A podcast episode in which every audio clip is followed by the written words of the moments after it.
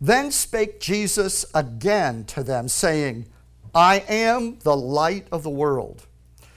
He that follows me shall not walk in darkness, but he shall have the light of life. He shall have the light of life.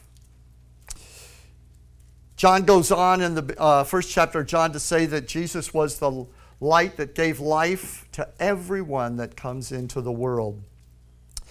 The thing that characterizes Jesus above every other quality and attribute is life. Jesus is life. He is full of life. When you fellowship with Him, that life enters into you. When you open your heart to receive Him as Savior, when you repent of your sins and turn to Him with an honest, true heart, life comes in. Everything that was dead in you begins to be terminated because Jesus is the life that killed death. Hallelujah. In 1 John chapter 1 verse 4 the Bible says his life is the light of men. In chapter 6 and 33 it says that he gives life to the world.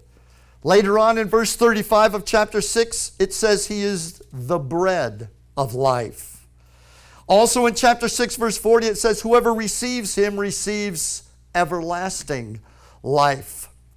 And it goes on to say his words are the words of life.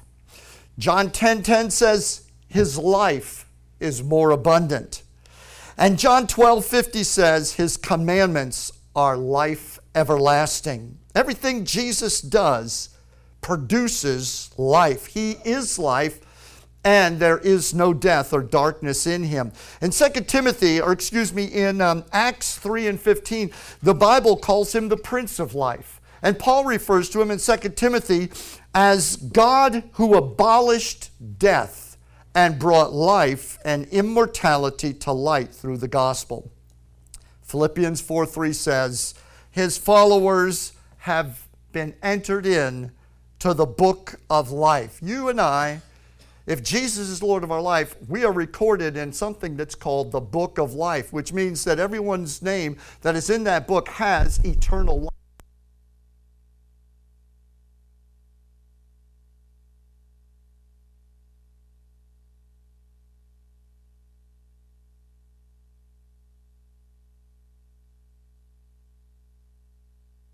How's that? Is that working? And uh, no? Diane, you getting it? Now, hold on. Let me see if what happened to this. Oh.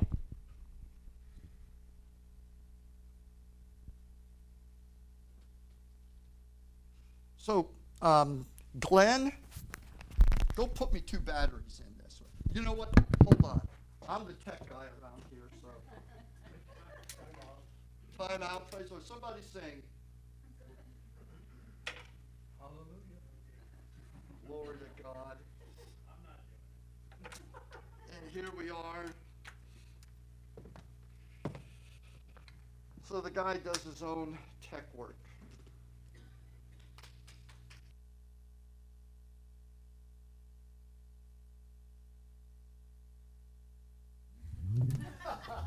no. So Glenn, I do.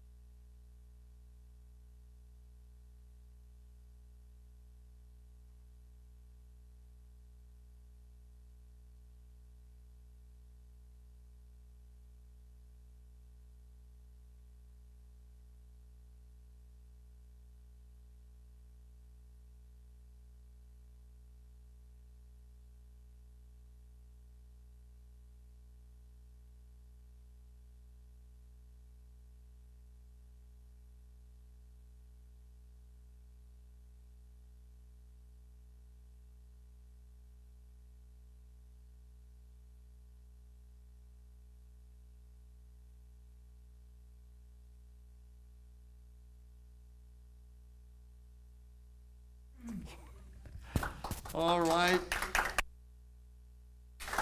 And. Uh, the magic of editing. Okay, so uh, let me put this up. And glory to God. In John 8 and 12, we're talking about Jesus, and he has recorded us in the book of life because life, eternal life, resides in you and I. Listen, Jesus rose from the dead because there is no death in him, no shortage, no limitation, no expiration. Everything about Jesus is alive with a life that cannot die. His love, His grace, His power, mercy, and His healing are alive and they cannot be put to death. Praise the Lord. Jesus test drove that life through Calvary, through the grave, and everything that He raised up from the grave with, He gave to you and I.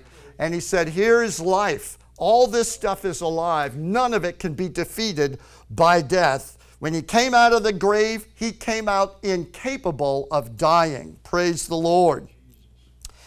So Jesus carried his life through the cross, through the grave, and after that life raised Jesus from the dead, he turned it over to you and I. And in John 14, 19, he said, Because I live, you shall live also.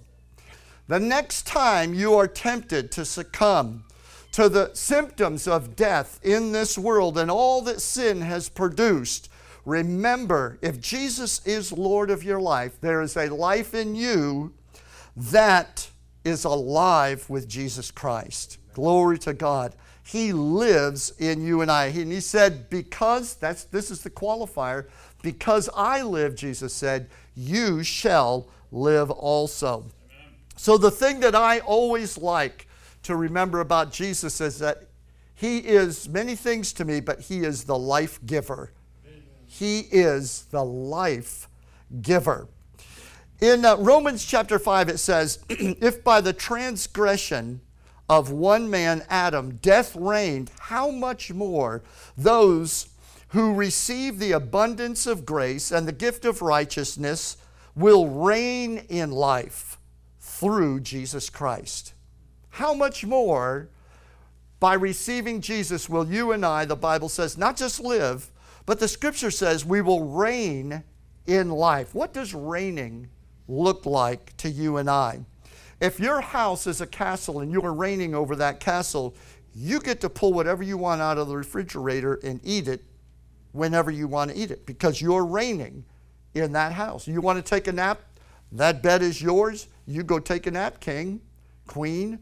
You reign in that house. Hallelujah. So when Jesus, uh, whatever he took to Calvary's cross, you can reign over it. If Jesus took it to the cross, you can reign over it because he defeated it at the cross, left it there, rose from the dead, deathless, handed you a life, saying, through the abundance of my grace, you can reign in life. So you can reign over whatever Jesus took to the cross, whether it's sin, whether it is dysfunction, hopelessness, guilt, whatever it is, there is a life inside of you that can lift you up above it. Praise the Lord. So Jesus is the life that killed death. We are, the Bible says in Hebrews, we are afraid of death. We fear death. And we don't only fear the coming event of eventual death, but whenever someone sneezes in public on us, we fear death. Whenever someone extends their hand to shake our hand, we fear death. We are scared to death of germs, colds. We're afraid of words. We are afraid of plans that people have. We're afraid of being left out. We're afraid of being added to lists. We fear in this life just about everything that the devil wants us to be subject to. He makes us subject to these things by getting us to be afraid of them. And you say, Well, I'm a Christian, I fear nothing. Well, the Pharisees tried that on Jesus. And they said, when Jesus said, you're the servants of sin. If you sin, you're the servants of sin. And they said, Why, we're not slaves to anybody. We are free. We are the children of Abraham. They tried that on Jesus. It didn't work on him either. He says, No, you are the slaves of sin. And so we can say that we are born again, but the fact is, if we actually believe the things that we fear, then we are subject to those things.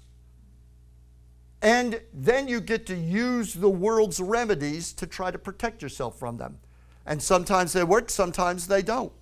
Sometimes the little cheesy things that the world works out to get us past certain things that we're afraid of and have anxiety about, sometimes they're successful, other times they're not. You're tossing the dice, it's a gamble.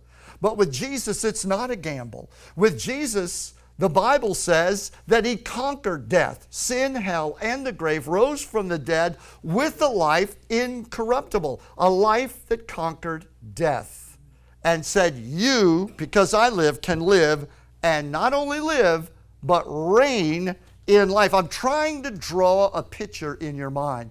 I, I believe that Christians need to get back to the raw gospel, the gospel of life that Jesus handed to the early church. They walked in triumph, walked in victory. They saw the supernatural manifestation of God because they believed that Jesus was alive and they believed that because he lived, his life was in them. And that's why Peter's shadow was healing people on the sidewalks. That's why when uh, Philip was going down to Samaria to preach the gospel, signs and wonders and healing were following. This is why the Spirit of God was able to break through the barriers of, of uh, unbelief and um, uh, cynicism in the Roman Empire of their day, and hundreds and thousands were turning to Jesus because they walked in the power of life among people who were subject to death. And, you know, Christians, we need to get off the fence and make up our mind. We, we, we carry a book, we call it the book of life. We preach a gospel, we call it the gospel of life. We worship a Savior, we say He is the King of life. But then we go through our lives afraid of everything that Jesus said He delivered us from. Now, I'm not saying that it's easy to walk in life like Jesus walked in life, but it is possible because He said, Because I live, you shall, not might, but you shall live also. Amen. Let me share with you how the apostle Paul presents this to you and I. In Galatians 2:20, Paul says this he shows a clear dividing, a clear distinction. This should be the sword that divides how you think in your mind, how you feel in your heart, and how you act in your life. He said, I am crucified with Christ. Let's stop for a moment. When Jesus died, obviously, death did not take him. He rose from the dead. But laid on the Lamb of God was the curse of the law and all of the symptoms of sin that that curse represented. They were laid on Jesus, he carried them at Calvary. When Jesus was crucified, those things were crucified. Sin was crucified. The symptoms of sin in this life and everything that men are afraid of, Jesus put to death when he died. And the Bible says perfect love cast out fear. No reason to die uh, or to be afraid. Praise the Lord. So Paul opens up with those simple five words I am crucified with Christ. So he lays that squarely, draws that line. He says, Everything that I used to be afraid of in this world, I no longer allow to fear to, to rule my life because I died with Christ. When Christ died, those things, he put those things to rest. Then he goes on, nevertheless, here's the, here's the pivotal statement. Nevertheless, I live. Hallelujah. I'm crucified, but I've survived it. Jesus was crucified, he survived it. I consider myself crucified, but I survive it. Nevertheless, I live. Yet not I, because that old me died, but Christ lives in me. And the life which I now live. I want you to say that with me. The life which I now live.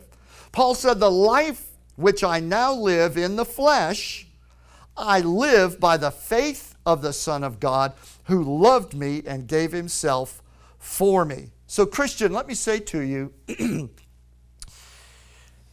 the life you now live isn't the one you were born with. The life you now live is a new life. The life you were born with was crucified and ended when you received Jesus Christ. There was that sword that divided. You had an end and you had a what? Born again. You had a rebirth. We either believe this. I'm going to challenge you this morning. We either believe this or we don't believe it. Maybe we believe it, but we're not practicing it. I want to encourage you this morning to make a commitment to practice what it is that I believe you believe, and that you and I believe. If I'm crucified with Christ, there is a life that I used to live, it's gone. There is a life that I now live, and that life is what came out of the grave. There was no sickness, no disease. When Jesus rose from the dead, he couldn't get COVID. COVID died. Jesus didn't die.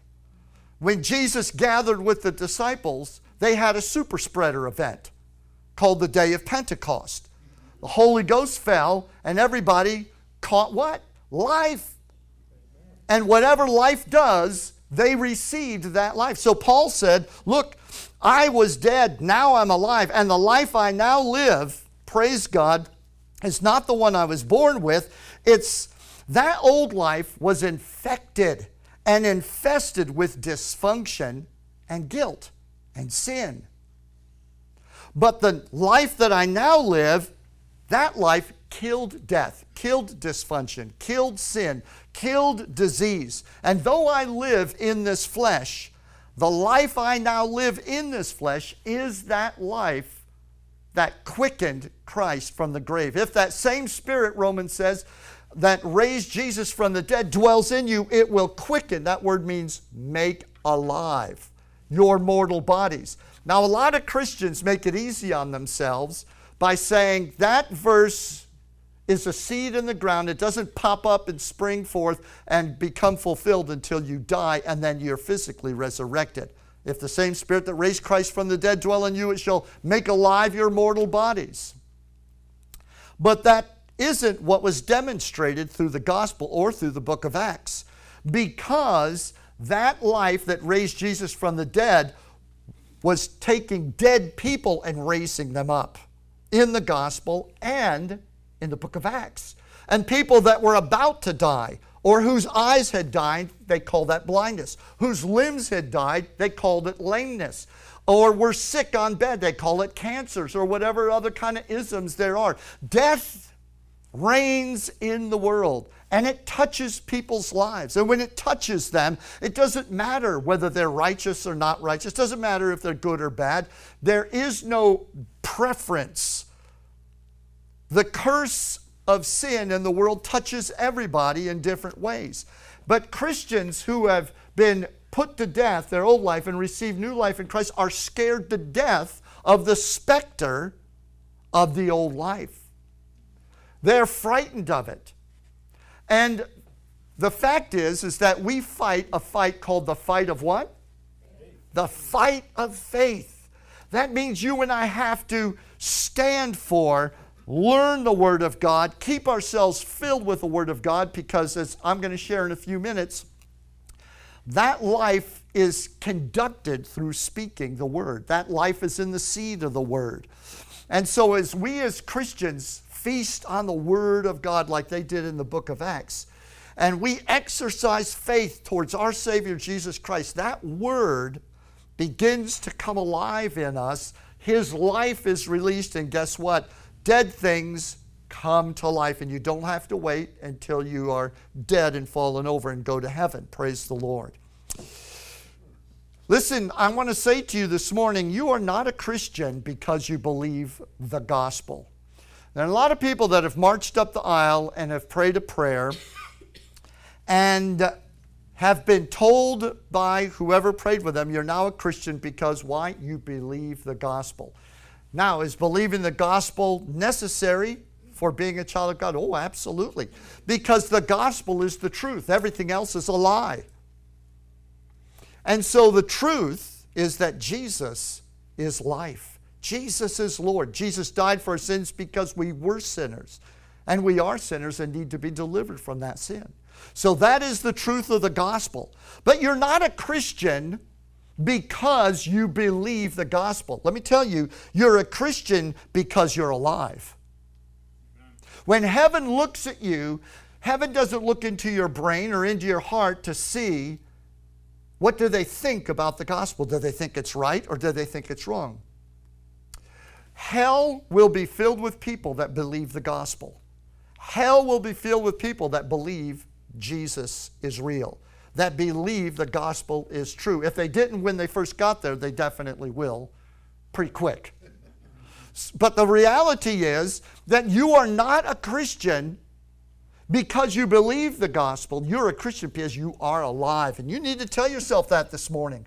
I am a Christian because life is in me. I am alive. Stand up in front of death and say, I am alive. You can't rebuke Satan and watch heaven's authority flow through your life because you say, I've got a Bible, I believe this, and I quote that.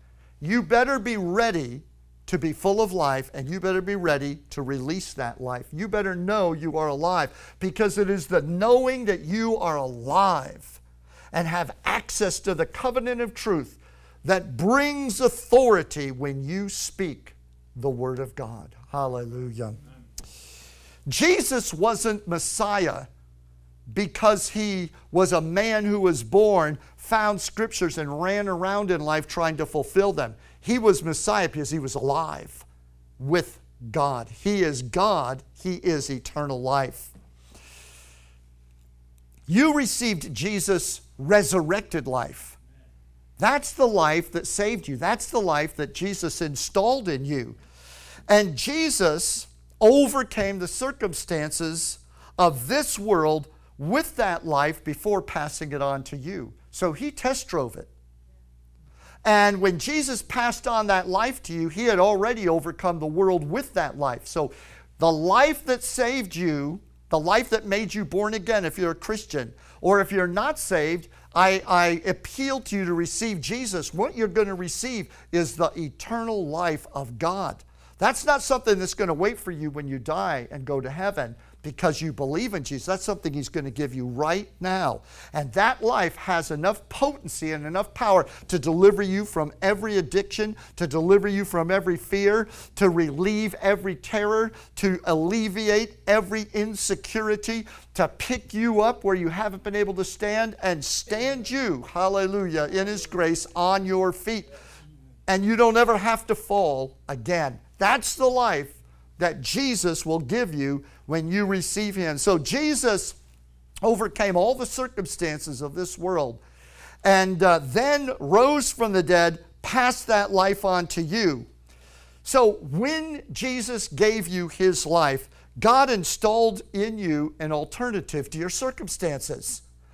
I want to tell you this morning, it, it, it grieves my heart that there are tens of thousands, if not hundreds of thousands of Christians who this morning are sitting in sanctuaries listening to their pastors or their teachers telling them what they can't have and what God won't do for them. But the fact is, is that Jesus said, Because I live, you shall live also. Jesus installed a life in you that is an alternative to your circumstances. Now, listen to me carefully because there's going to be an altar call, and I want you to be able to, with faith in your heart, participate and open your heart and come to Jesus this morning. But when you come, this is what you're coming to.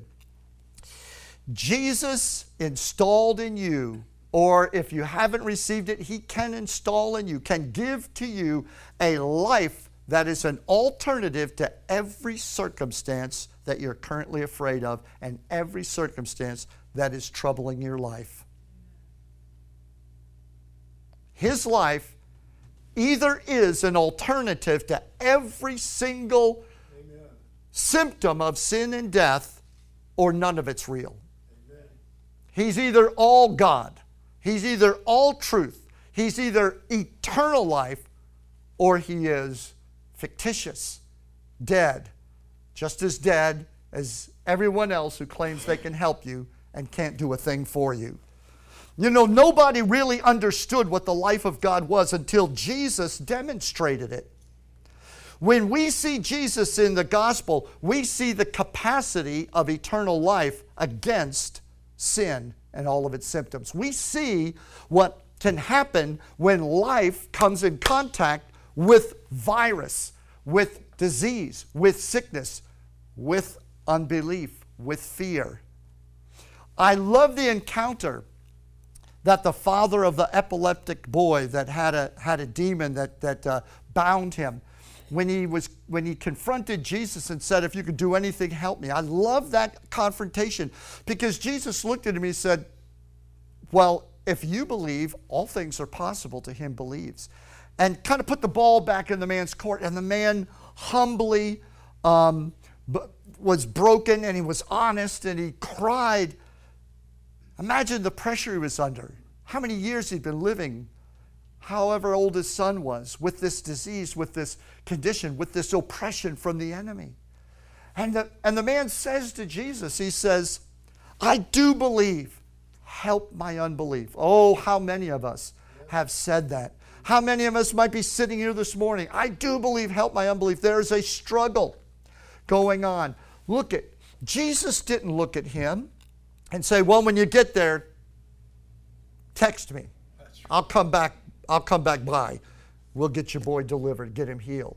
Oh, not Jesus. See, Jesus' life is also full of mercy, full of grace, full of help. He has come to help. He's there to help you cross the finish line. He's, he's there to help you. If it happens this fast, great. If it happens over a process, He's with you through the process. He's not going to forsake you just because it takes you a month to do what everyone else does in 10 minutes. God's patient, He's loving, He's kind, hallelujah. But He's life. Just remember, the Lord is never going to settle for you settling for death, any percentage of it on any level. All of us have symptoms of death in our life that we have agreed to live with. We all have stuff from the world, stuff that is under the curse, stuff that Jesus died and put to death and rose from the dead over. We all have it in our minds in our hearts and in our bodies to one degree or the other. And if anyone says they don't, they're lying. It says in 1 John, if we say we have no sin, we are lying. And so the truth is, is that we all have some of this. So there's no use looking around saying, I wish my wife were here to hear this because we all know what this is all about, right? I do believe, help my unbelief. But thank God we have Jesus.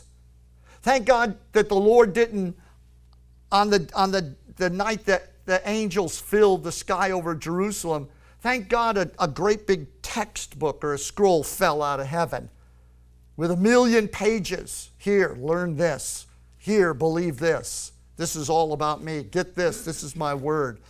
No, but Jesus was there. Somebody who grew up and we saw the, the personality of God, the character of God, how he loved people, how he was so kind, how he, how he defended the weak against the tyranny of, uh, of sin and of man. God is good. We sang it this morning. It's true. God is wonderfully good. Hallelujah.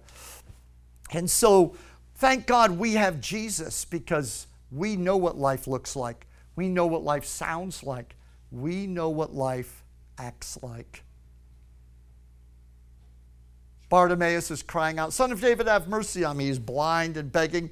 His disciples are telling him, Shut up, stop bothering. Don't, can't you see there's a service going on?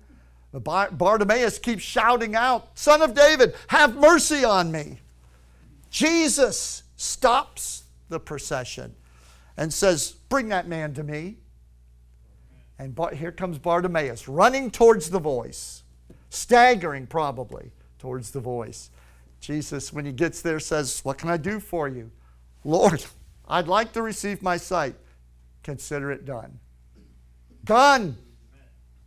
That was life speaking to death. Are you listening to me? That was life speaking to death. That was life speaking to the symptoms of death. What do you have that Jesus is unwilling to speak life to?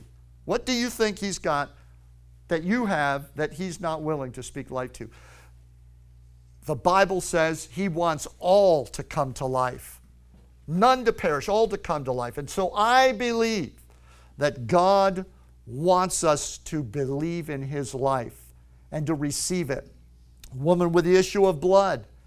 She set the agenda for her healing, not Jesus. He didn't even, well, he probably knew in his spirit she was coming, but uh, he didn't call her out of the crowd. She came to him, grabbed the hem of his garment. She set up that encounter. And she drew that healing power out of him because she said, He's got life in him, and I'm going to get some of it. Hallelujah. Do you believe He's got life in Him this morning? Step two, do you believe that you have that life in you? I believe you and I have that life in us. Can you say, Praise the Lord? Psalm 36 and verse 9 says, and listen, this is an amazing statement. The psalmist is speaking to God and he says, For with you is the fountain of life. In your light, we see light. That sound odd, doesn't it? In your light, we see light. What he's saying is, when we see you, we understand what life is. We really didn't see what life is until we saw you. Jesus, when we look at you, we see light. We understand what light is. We understand what it means when it says God is love because Jesus, you manifest it. So, you and I have life in us. And if I could just get to the point of this this morning, because this message has a point that I'd like us to act on. You and I need to speak from life one to another. We need to let the life in us talk to the life in one another. We need to speak to one another from the mountaintop of life in our life. We need to speak the words of life. We need to minister life one to another. We need to speak back and forth life. And let me give an example of why that's so important. In the Gospel of John, Jesus said, The Spirit is the one who gives life. Human nature is of no help. Oh my God. We could take that scripture today and turn the world upside down. The Spirit is the one who gives life. Human nature is of no help. The words, now listen, that I have spoken to you are spirit and they are life. So Jesus said the Spirit gives life. So th- my question would be okay, how do I get the Spirit to give me life? Jesus answers the question before you even get a chance to ask it. He says, The Spirit is the one who gives life. The words that I have spoken to you, says Jesus, are spirit and they are life. Hallelujah. One translation says, where it says, The words I've spoken to you are spirit and are life. One translation has it, The words that I've spoken to you are spirit giving and life producing. God has put a life in you that you can share with others. You can speak spirit giving words and life producing words. Let me say it again because I don't know if you really heard it. You can speak spirit giving words and life producing words. You know that? Do you realize that's true? So, how can I speak such words? Well, first of all, it's pretty easy. Jesus has already given them to you.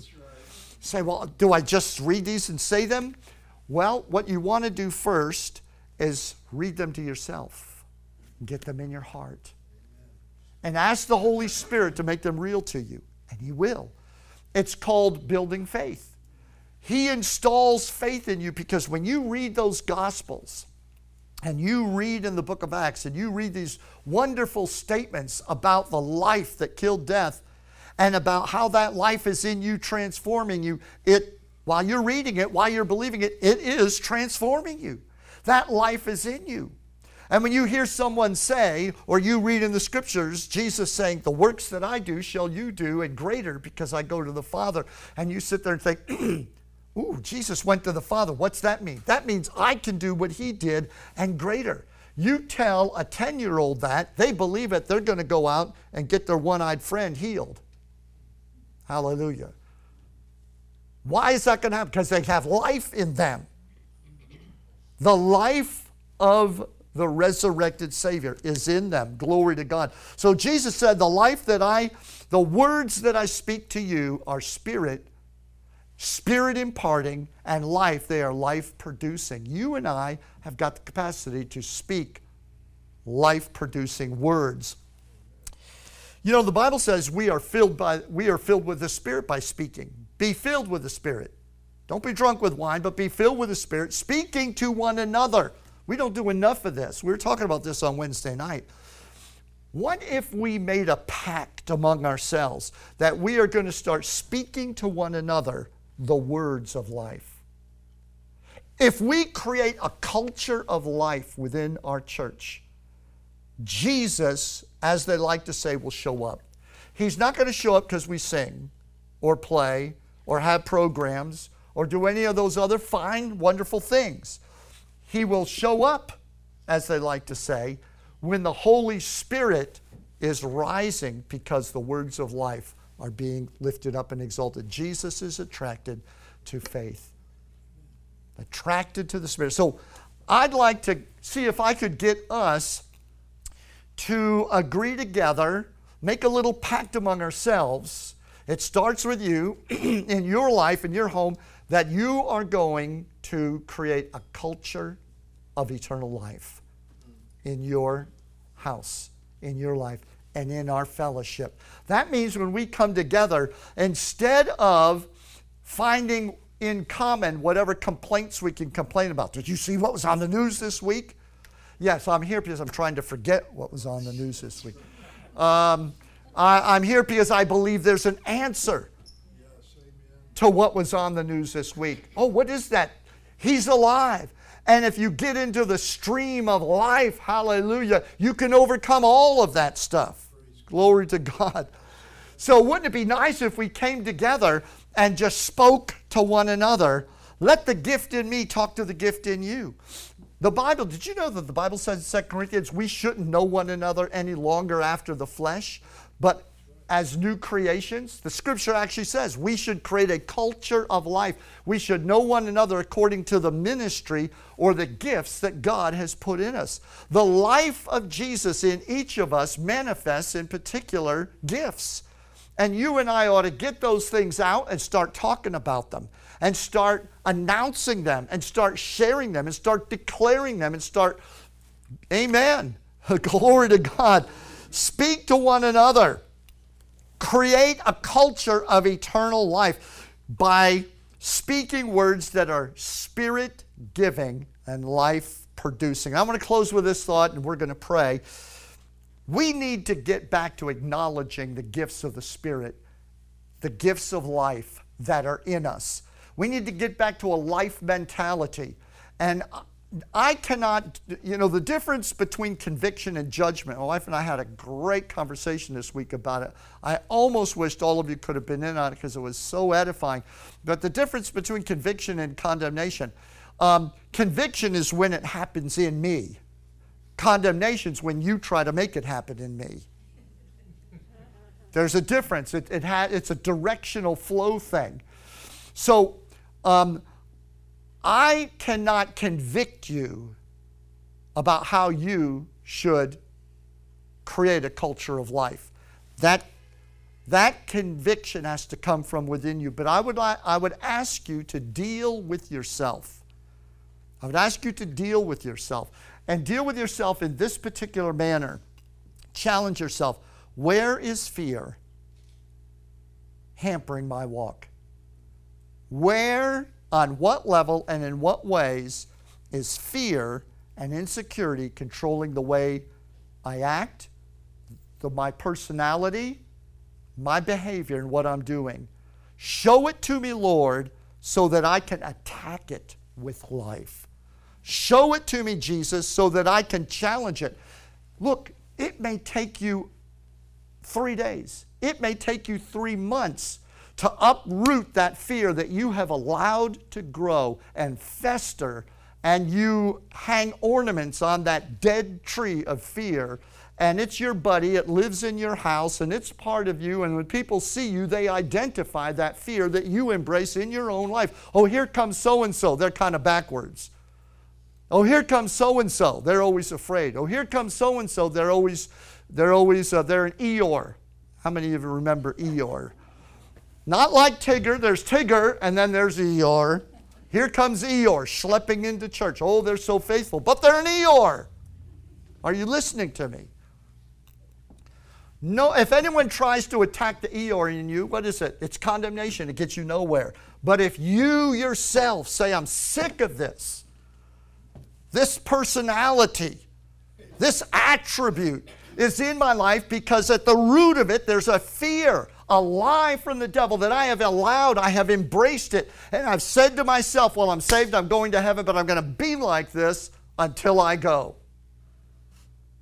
If you want to see signs and wonders and miracles, if you want to see the glory of God, if you really want to see the book of Acts, then you and I are going to have to get in the mirror with God and challenge ourselves and say, Fear, come out, come out wherever you are. Ferret that bad boy out. Make it come out and confront it with the truth, with the life. Kill that symptom of death with the resurrected life of Jesus. That's all I've got to say. Hallelujah. Jesus is alive. Praise God. Give him praise this morning. Hallelujah.